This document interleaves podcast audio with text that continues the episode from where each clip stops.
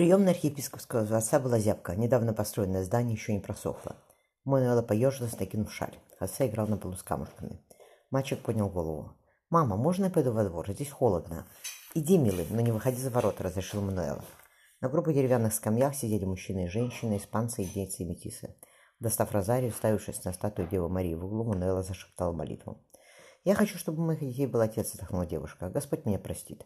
Она еретичка. Если не станет, Диего со мной повенчается. Я буду женой уважаемого человека, мои дети никогда не будут голодать. Вот и все. Господь меня простит, твердо повторила она. Высокие двери открылись, секретарь прокричал. Трибунал Святой Инквизиции начинает заседание. Вызванные пройдите направо, остальные ждите своей очереди. Достав из мешочка, из мешочка нитки и спицы, Мануэла принялась вязать шапочку будущему ребенку. Она поняла, что ждать придется долго. На сегодня вроде закончили. Представитель трибунала откинулся на, песку, на спинку кресла. Хорошо, что вы приехали из Джованни. Сразу видно опытного человека.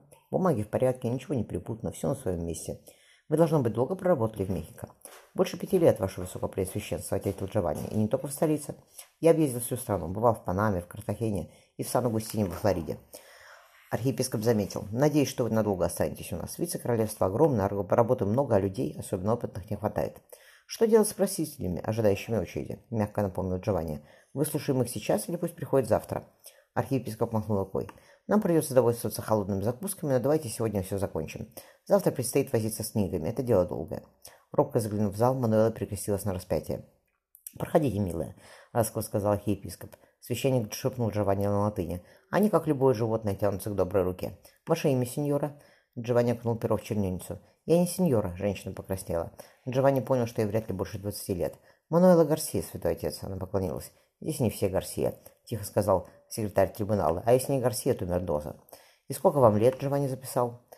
Прошлым месяцем было девятнадцать, святой отец. Я служанка у Дона Диего Ментиса, врача, и его жены, Дони Эстеллы. Вы католичка? спросил секретарь. Конечно, святой отец. Женщина прикрестилась. Мои родители обратились к святой церкви еще при жизни Дона Франциска Писара.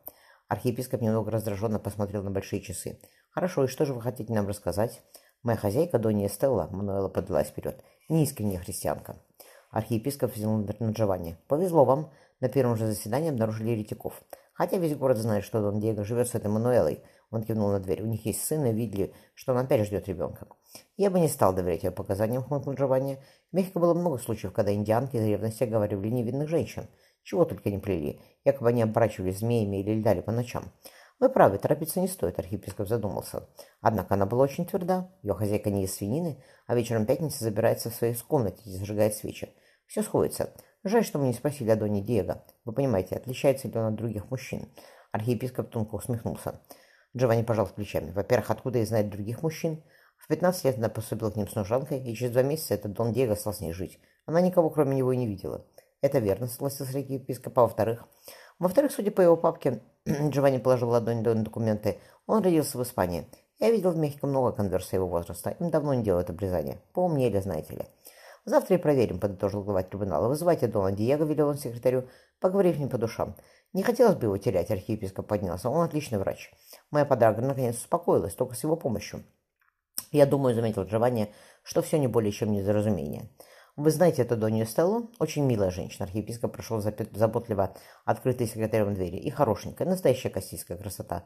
Не то что вшивая индианка. Он махнул в сторону двора. Однако Донья Стелла бесплодна. В столовой накрыли закуски. Архиепископ потер руки. «Особо не наедайтесь, вечером нас ждут на обеде вице-губернатора». «Сходите, расскажите, отец Джованни», — спросил секретарь трибунала, суетливый отец Альфонса. «Мягко вы жгли еретиков?» «Жег». Джованни отпил тепку вина из серебряного кубка. «Я спрошу, сеньор Досильва». Джованни шептал почти беззвучно. Скорчившись на соломенной подстилке, старик отвернулся от него. «Ваши сыны невестка безопасности, их предупредили. Они сейчас в море, по дороге Старый Свет». «Нигде не спрятаться», — горько сказал старик. «Даже сюда вы пришли. Сеньор Досильва, — терпеливо повторил Джованни. «Пожалуйста, я не хочу, чтобы вы страдали, но я не могу вас спасти. спасти. Время потеряно». Джованни увидел яростные искры в темных глубоких глазах. «Никогда не будет того, чтобы я отрекся», — решительно сказал старик. «Я родился евреем, и мы умру. И хватит об этом». Джованни отставил бокал. «Какое приятное вино.